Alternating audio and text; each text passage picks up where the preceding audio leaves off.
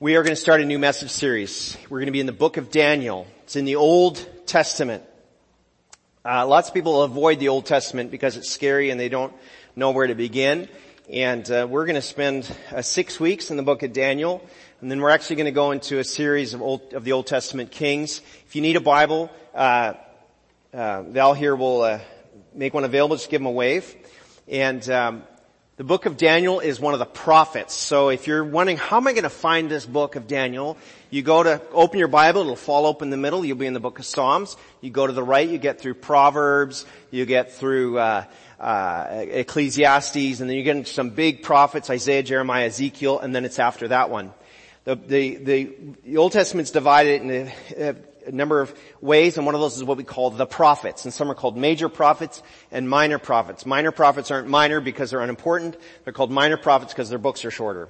And so Daniel is kind of the last of what we call the major prophets. It's 12 chapters long, and we're going to look at the first six chapters of this book. We're going to call this series Faith in the Real World. Faith in the real world. Learning what it, what it takes to, to really have faith that, that matters on a day-to-day basis. But to, to, to start into this, I need to, to bring you up to speed. I need to kind of set the scene for you of where we are. We're talking about a guy named Daniel. Who, who is he? He's a Hebrew. He's a, he's a Jewish young man and he's living in a place called Babylon, far away, far to the east of what we call today Israel. How did he get there?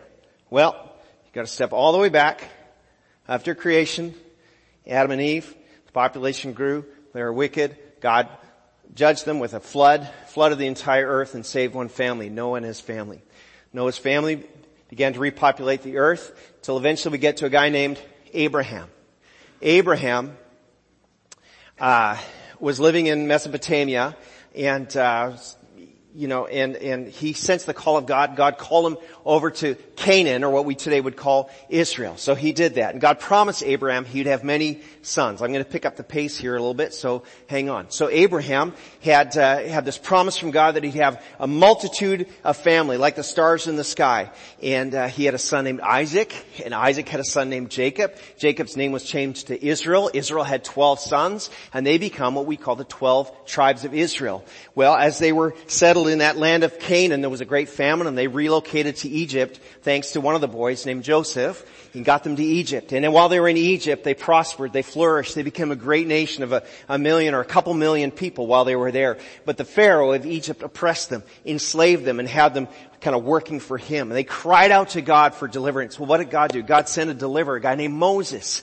And, and, and Moses went there very reluctantly, but he went, obedience to God, and he went and, and he said, let my people go. And, and, and through a series of kind of hardships, finally the Pharaoh allowed these people to go. And, and, and Moses led them back toward their promised land, their homeland, the, the land of Canaan, what we would call Israel. But, but on the way, they, they got scared. They, they were, they were afraid to enter the land that God promised. And God said, no problem. You're gonna wait. You're all gonna die and your kids are gonna go in. And so God waited 40 years. They wandered in the, in the wilderness in the desert and then finally they entered. And as they entered the land, leadership passed from Moses to a guy named Joshua. And if you read in your Bible, you get Genesis, Exodus, Leviticus, Numbers, Deuteronomy, and then you get to a book called Joshua. And Joshua tells the story of how this great military leader led the, the people into, to take over the land and to settle in the land. And as they did that, it was theirs. They were there. The great victories, great miracles, great things were happening, but, but they really struggled to have faith in God and to believe and be faithful and, and, and they were being led by a series of, of, of prophets or what we call judges at the time. And you can read it in the Bible. It's called the book of Judges. And they did okay for a while. They had a good leader and then, and then they would just fall away from God and do what they thought was right in their own eyes. And then a, new leader would rise up and then they would fall away. And so then they said, well what we need is we need a king. That's what we need. We really need a king. And God says, you don't need a king. You need me. They said, no, we need a king. God said, fine, you're going to have a king, but it's going to be a problem. He's going to tax you. He's going to take your kids to war. it's not going to be good. You're not going to like it. No, we need a king. And so God allowed them to, to, to follow a king. First he raised up a guy named Saul and, and Saul was a strong, powerful king in, in military terms, but he was afraid and he was unfaithful to God and God removed him and, and replaced him with a guy named David. And David was a great king. In fact, David becomes the, the ideal, the, the king that all kings want to be like. And David is, he makes his mistakes. He's flawed. He's a murderer. He's an adulterer, but he's faithful to God in the, even so, in through it all. And, David has a son named Solomon. So Saul raised, rules for 40 years and David rules for 40 years and he's a son named Solomon and Solomon rules and, and Solomon's wise and, and wealthy and expands the kingdom and it's a season of peace and hands off the kingdom to his son Rehoboam and, and Rehoboam is foolish. And through some foolish decisions, the kingdom is split and divided into a northern section and a southern section. A guy named Jeroboam takes the northern section of the ten tribes, what we call the ten tribes of Israel. That becomes the nation of Israel, and the southern kingdom becomes the nation of Judah. And, David's descendants are going to continue to lead the nation of Judah. And, the northern kingdom, they just fall into greater and greater and greater wickedness. King after king after king just takes them down a terrible path till finally God says, enough! And in 723 BC, they're defeated by the Assyrians and they're dispersed and people from other nations are brought to Israel. And the capital of the northern kingdom of Israel was called Samaria. And, and Samaria becomes kind of a symbol for unfaithfulness and compromise and, and falling away from God. But the southern kingdom, they, they have a series of pretty good kings, bad kings, good king, bad king, good king, bad king. Those we're going to look at in the fall. We're going to look at some of the kings of, of Judah. And, and finally, they just progressively get worse. And God says enough's enough. And in 586, the kingdom of Judah falls to the Babylonians. And Jerusalem is not only captured, it's completely destroyed. The temple that was the, the highlight of their experience of worship is destroyed and burned to the ground. And, and King Nebuchadnezzar of Babylon, he, he takes, he takes people from Judah people from Jerusalem, and he ships them off to Babylon, what would be Iraq today, a long way away. In three movements, three disbursements, he takes them over and, and resettles them there. Turns out Nebuchadnezzar, even though he's a wicked king, even though he's a pagan king, is actually good for the nation of Israel. Do you know that sometimes God raises up ungodly people to do his work? Sometimes God uses very flawed, imperfect, ungodly people to do what he needs done. And that was Nebuchadnezzar. In fact, he, he took all the articles of, of, gold and silver and worship items from the, from the temple and he took them to Babylon and he, he effectively kept them in safekeeping. Because the Israelites were, were rebellious and, and lost. And for 70 years they were away. Well, this brings us to the story.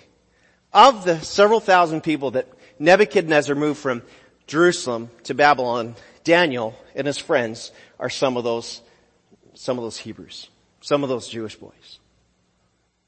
They're mid, probably mid-teens. They're just kids.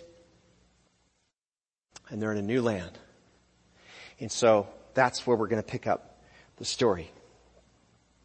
Today we're talking about looking for a win-win nearly 30 years ago, a guy named Stephen Covey wrote a book. Some of you remember it. Seven Habits of Highly Effective People. Anybody remember that book? It was all the rage. Every business had to do it. Develop the great buzzwords of the 90s like synergy and begin with the end in mind and put first things first and of course think win-win. Well, those are great principles. Um, and so that win-win is, is what we're going to talk about today. I'm not preaching Covey's seven habits. But in these next six weeks, we're going to try to grasp what it means to, to really put our trust in Jesus so that we can live our faith in the real world, not an artificial construct, but the actual real world experience. If you're going to be an authentic, you know, Jesus following Christian in the marketplace, let me tell you right now, you're not going to be normal. You're not going to be typical. You're not going to be like everybody else. You're going to be different. You're going to stand out. Your, your values and your principles are going to clash with the people around you, your coworkers, some of your family members, your fellow students. You're going to run into situations that are going to test your convictions and test your attitude and test your temper and, times of conflict and times, to, you know, temptations to compromise your faith. And in those situations, you need a way to hold fast to what is right and true without damaging others in the process. And that's where we're at in Daniel chapter 1. So I'm in Daniel chapter 1 and we're going to try to get through the whole chapter here. It's 21 verses long. Alright, we're in Daniel chapter 1. It's a long passage. You can remain seated for this, but we'll read and, and, skim a couple of parts. Daniel chapter 1 says this, During the third year of King Jehoiakim's reign in Judah, King Nebuchadnezzar of Babylon came to Jerusalem and besieged it. The Lord gave him victory. The Lord gave him victory over King Jehoiakim of Judah and per- permitted him to take some of the sacred objects from the temple of God. So Nebuchadnezzar took them back to the land of Babylonia and placed them in the treasure house of his God.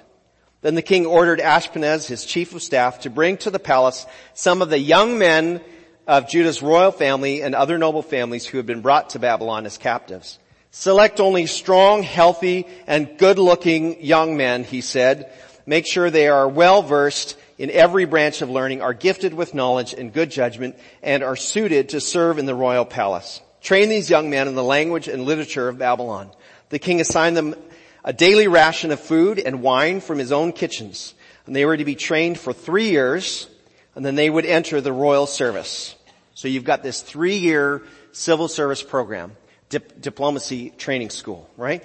Verse 6, Daniel, Hananiah, Mishael, and Azariah were four of the young men chosen, all from the tribe of Judah. The chief of staff renamed them with these Babylonian names. Daniel was called Belteshazzar, Hananiah was called Shadrach, Mishael was called Meshach, Azariah was called Abednego, but Daniel was determined not to defile himself by eating the food and wine given to them by the king. He asked the chief of staff for permission not to eat these unacceptable foods. Now, God had given the chief of staff both respect and affection for Daniel, but he responded, I'm afraid of my lord the king who has ordered that you eat this food and wine. If you become pale and thin compared to the other youths your age, I'm afraid the king will have me beheaded. Well, Daniel spoke with the attendant who had been appointed by the chief of staff to look after Daniel, Hananiah, Mishael, and Azariah. Verse 12, please test us for 10 days on a diet of vegetables and water, Daniel said. Sometimes people today, you'll hear someone doing, I'm on a Daniel fast. That's what they're talking about. Okay? That right there. At the end of the 10 days, see how we look compared to the other young men who are eating the king's food. Then make your decision in light of what you see. The attendant agreed to Daniel's suggestion and tested them for 10 days.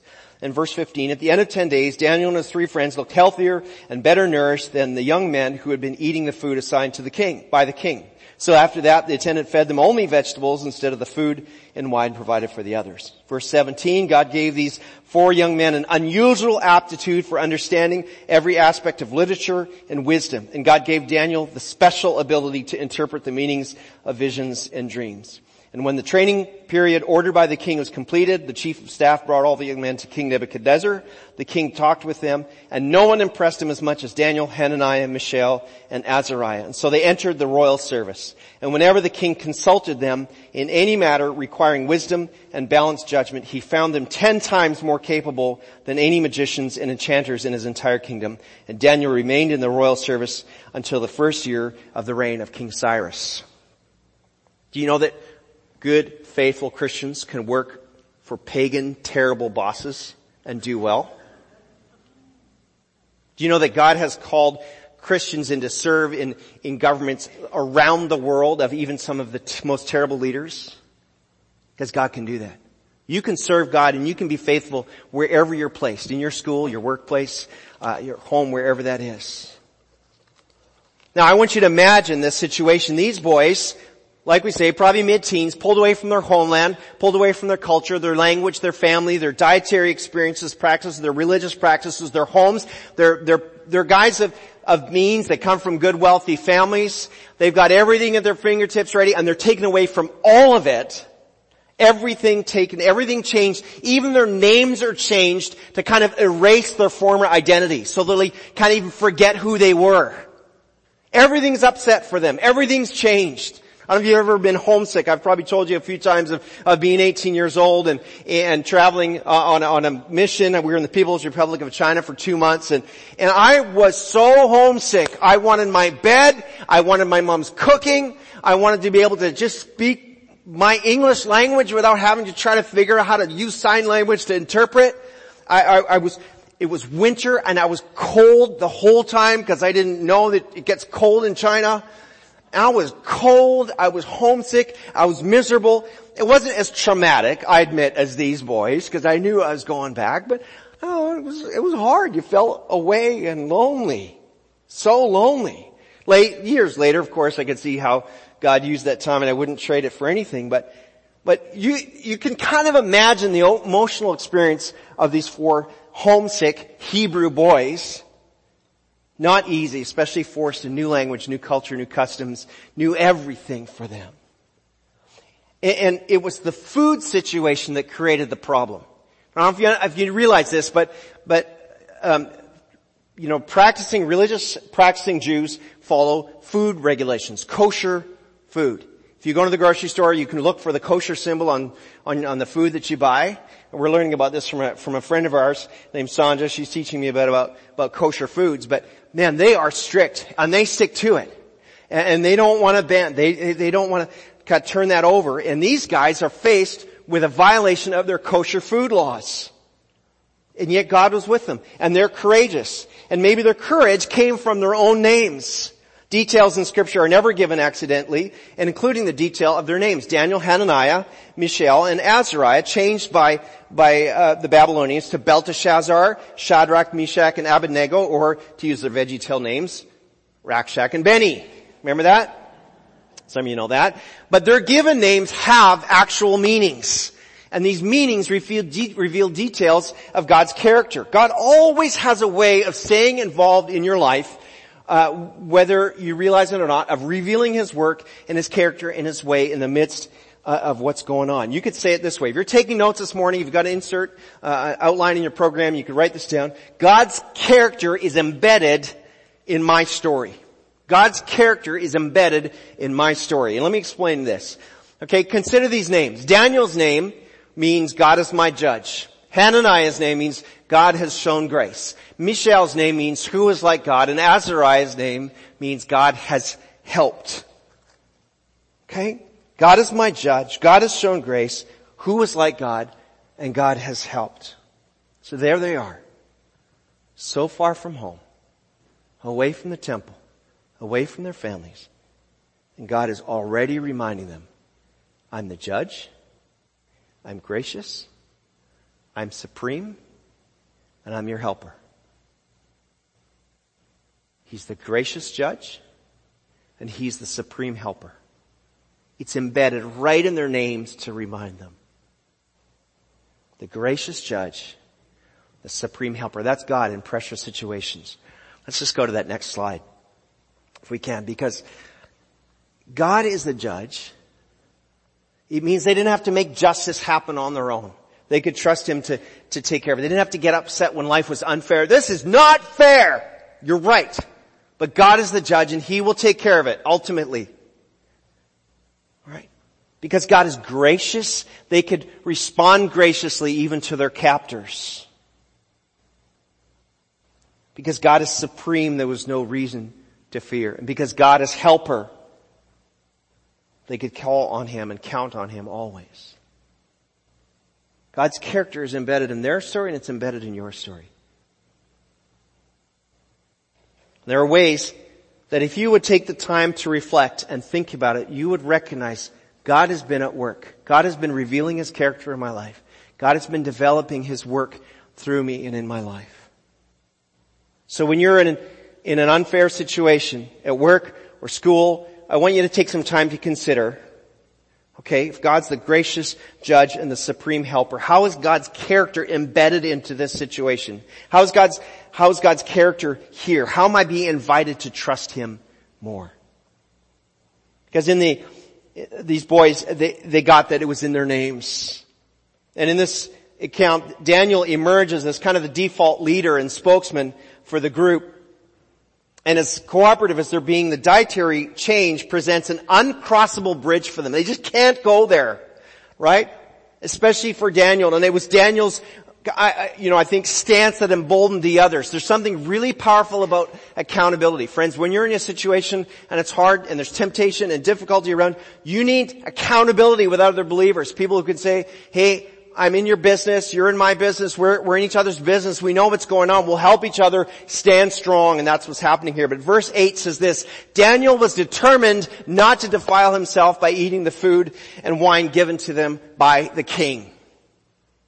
Now, think, think about this, right? Far from home, No one would need to know. No one would probably even ever find out if they'd eat non-kosher foods. No one would have blamed them if they would have buckled to the pressure of this, honestly, violent king. He's gonna potentially behead someone else if you don't do this. And, and you just, you just want to say, Daniel, just eat the bacon. Like, just drink the wine. We're not going to tell anybody. You'll get forgiveness later. It, you don't make waves. It's not worth it. Nobody cares. Just go along with it and deal with it later. Just, just keep your head down and eat the bacon. I wonder if that happens today. Just call in sick even though you're not sick because you, you just want the afternoon off. Just take a little cheat sheet into the exam because it's not really cheating. You just need a little extra help. Just, just text your mom that you're at Amy's house when you're really at Todd's house.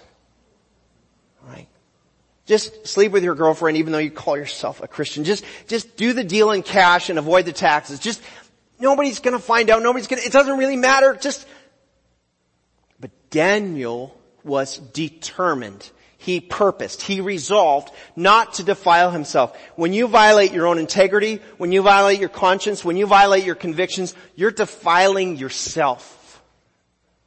You're wounding and injuring yourself. And we need to ask this question, what God honoring boundaries have I determined to maintain? What God honoring boundaries have I determined to maintain? A few weeks ago I shared with you a story about bending the rules for the sake of relationship and witness. Some of you know what we're talking about, the laying sod story, right? But there are other times, and I would say more often, when you need to stand and hold your line even though it's unpopular. That's what we're talking about here.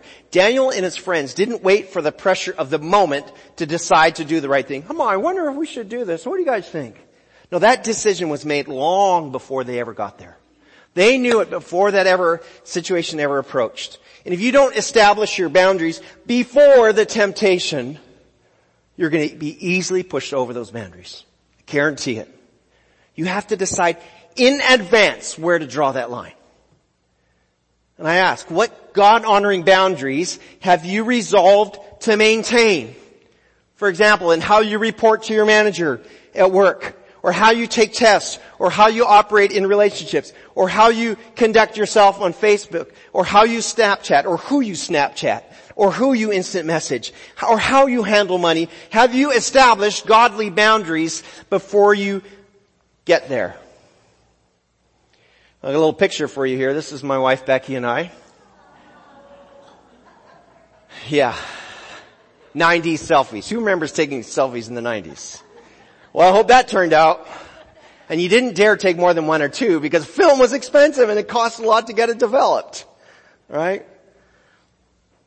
Well, there we were 28 and a half years ago and early in our dating, we had a very candid conversation about our physical boundaries in our dating relationship. And I'm glad we did because we were very much in love and very full of young hormones right? And those boundaries proved necessary.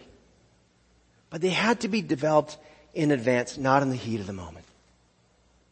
You have to determine those things ahead of time if you're going to maintain your Christian witness in the real world. And I know of Christians, and, and I'm probably, we've all been there, including myself, where we've let our boundaries get perforated and, and then we suffer damage to our testimony and our ministry through some kind of moral failure. I would say figure out your boundaries in advance to win in your faith in the marketplace. Okay, so God's character is embedded in your story. Your boundaries are set. So now what do you do when you get into a sticky situation, whether it's at work or school or in your family, in your neighborhood, wherever it is, where like Daniel, you're being asked to do something that's over the limit for you, outside of the bounds for you. How are you going to handle that? Um, Daniel's uh, approach here shows us how to have a win-win scenario gives us an outstanding example of how to respond to that kind of request or situation. So his approach, Daniel's approach resulted in everyone coming out ahead, doing better than they would have expected. Nobody lost their head in this story. Right? Nobody gets their head chopped off here. His approach was great. And he won by maintaining his integrity. His boss won by looking like a hero. God won by getting the glory through Daniel's testimony. It's, it really is a win, well it's a win-win-win all the way around. So, last point in your outline today is look for the win-win with these four keys. Look for the win-win with these four keys, at least four things. Starting at verse 8, I would say this, stand your ground graciously. Stand your ground graciously. Verse 8 reports that Daniel asked the chief of staff for permission not to eat these unacceptable foods. Daniel didn't demand for a change, right? He didn't get aggressive. He didn't get all sanctimonious. Well, I'm so much more holy than you. I therefore can't. No, he just asked. Just kindly and simply asked. He, he trusted God to have given him favor, which God did, favor with that, with that supervisor. And I, I understand not every supervisor, principal, authority figure is gonna, you know, be a reasonable person. I, I understand that. There's a, there's a lot going on, but you have a much better shot at success if you'll approach graciously, calmly, kind tone of voice, not barging in, not being pushy or aggressive. Be gracious in your approach. Stand your ground, but do so with kindness. After all, you want your supervisor to be successful because their, your success depends in part on their success. So you want everyone to win. Stand your ground. Secondly, what Daniel does is suggest a reasonable alternative. Suggest a reasonable alternative. See, Daniel was not opposed to the intended outcome, right? They all wanted to have healthy, strong, successful young men. They all had the same end goal, but getting there was the issue how they were going to do that. So Daniel goes to his direct supervisor. Now this is interesting. Probably not the chief of staff. The way it reads, you've got the chief of staff and then you've got Daniel's supervisor. And now first Daniel starts there and then he goes here and says, um, hey, how about this? Right? You see it in, it's a, it's a low risk, reasonable alternative. You see it in verse 12 there. He says, um, hey, please test us for 10 days on a diet of vegetables and water. And at the end of 10 days, see how we look compared to the other young men who are eating the king's food. So it's not a big risk for the attending supervisor by, it's, it's a reasonable request, it's got a short period of time, it's a manageable situation, but it would give Daniel and the others an opportunity to be proven right. And so you might offer to your principal or your teacher, your boss, your parent, your, your supervisor, your spouse, whoever is creating this scenario for you that's an uncrossable line, um, a short-term alternative that does not expose them to undue risk. You don't want anybody to get their head lopped off in this. Well, there's some people probably you do, but you're supposed to love your enemies as well. So um, you you want to be reasonable and yet achieve the intended outcome. Okay, so stand your ground graciously, suggest a reasonable alternative. Third one is to submit evaluation. Verse 13 says, at the end of 10 days, see how we look compared to the others. Then make your decision in light of what you see. Well, obviously, Daniel's taking a risk, isn't he? Like, would his low carb, vegetable based, tasteless diet actually, no, I shouldn't say that. But there's no tacos in his diet. Not even hot dogs, right? Would it work? He had to uh, offer an evaluation point as part of his reasonable alternative plan. You've got to be willing to say, here's my alternate suggestion. Let's just test it out and see what happens. But the success of that point, sub- submitting to evaluation depends on the fourth point, trust God on your behalf.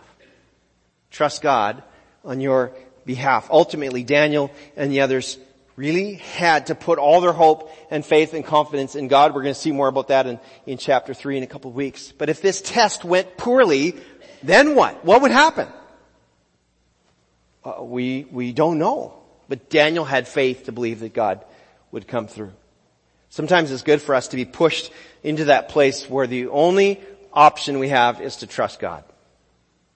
The only option we have is to trust God. And sometimes you guys, you're going to be in a scenario where it might cost you your job. It might cost you some money. It might cost you some time. It might cost you something to stand and say, this far and no further. But these four things can help you. And as you head into this fall kind of season, just can you stand your ground on those predetermined boundaries? Can you suggest reasonable alternatives? Can you be open to evaluation and trust God? Indulge me just to tell you one quick story because you, you might think, well, Brian, you're, you're just a pastor and you're in a church and you have no idea what it's like in my real life. And look, we have those situations all the time. Recently I had a, some work done at my house and, and the guy says, okay, it's going to be this amount of money and you can just pay me cash. And I said, well, I'll, I'll pay you however I want, but I'd like a receipt. What you do with that is up to you. But my boundary is this. I'm not going to deal under the table on this. Let me take you even further back. A bunch of years ago, college years, I was, my intent had been, um, we, Becky and I would serve in, on the mission field in radio broadcasting work. So I was in radio broadcasting school and at the end of the first year, they said, hey, next year, I actually only ended up doing one year with him. They said, next year, you're all going to take rotations in the school radio station. When you're on the radio station, uh, one of the things, you're going to do the morning show, you're going to learn to do the weather, you're going to learn to do the traffic, you're going to learn to do the news, and you do a daily horoscope reading.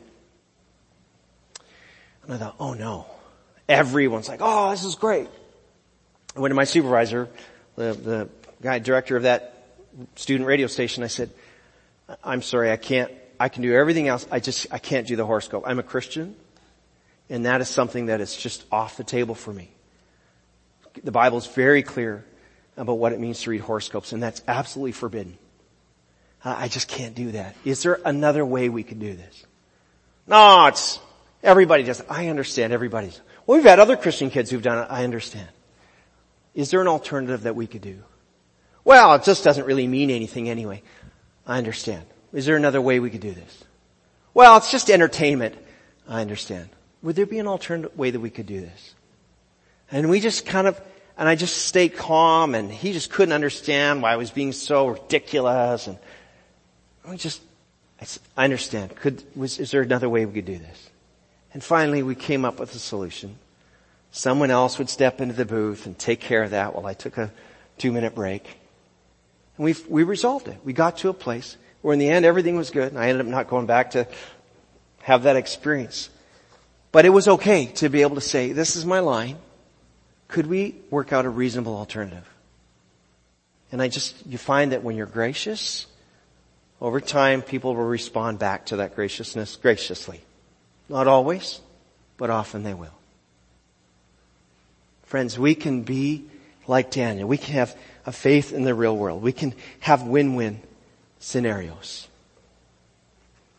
It starts really with trusting God. Stand your ground. Be gracious about it. Get those God honoring boundaries in place in advance. You can do this. Let's pray. God, we just thank you for this, for, for preserving the account of Daniel and his friends. Lord, we thank you that, that they were not afraid to stand for you. They were not afraid to do what was unpopular in this scenario where they just had very little decision making power. God, I think you, you so embedded your character in their story that they could even, they could even just see it just by their names. That you showed yourself to be gracious, to be the judge, to be supreme, to be their helper. Lord, you haven't changed. We sang it this morning. You have not changed and you continue to be the gracious judge and the supreme helper. And God, I pray that each person in this room would experience that this week. Church, as heads are bowed and eyes are closed, I just want to give you the opportunity. Maybe you, maybe you've been in church a lot or you're new in church or, but you're saying, this, there's something in me that's stirring and says, I want to follow this. I want to experience this. That's the Holy Spirit of God drawing you to Himself. And, and faith is, a, is not complicated. God made you and He loves you. Your sin has separated you from God.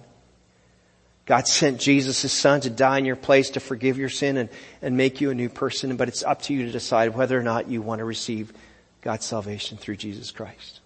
It's not by anything you do, it's by your faith. Bible says it's by confessing with your mouth that Jesus is Lord and believing in your heart that God raised him from the dead. That's how you're saved. If that's you today, you're saying, I, I want to follow Jesus. I want to be saved. I want to have my sins forgiven. I want to experience new life and be a follower of Jesus. Will you just raise your hand? As heads are bowed, eyes are closed. You just raise your hand and make eye contact with me and we'll pray together after the service.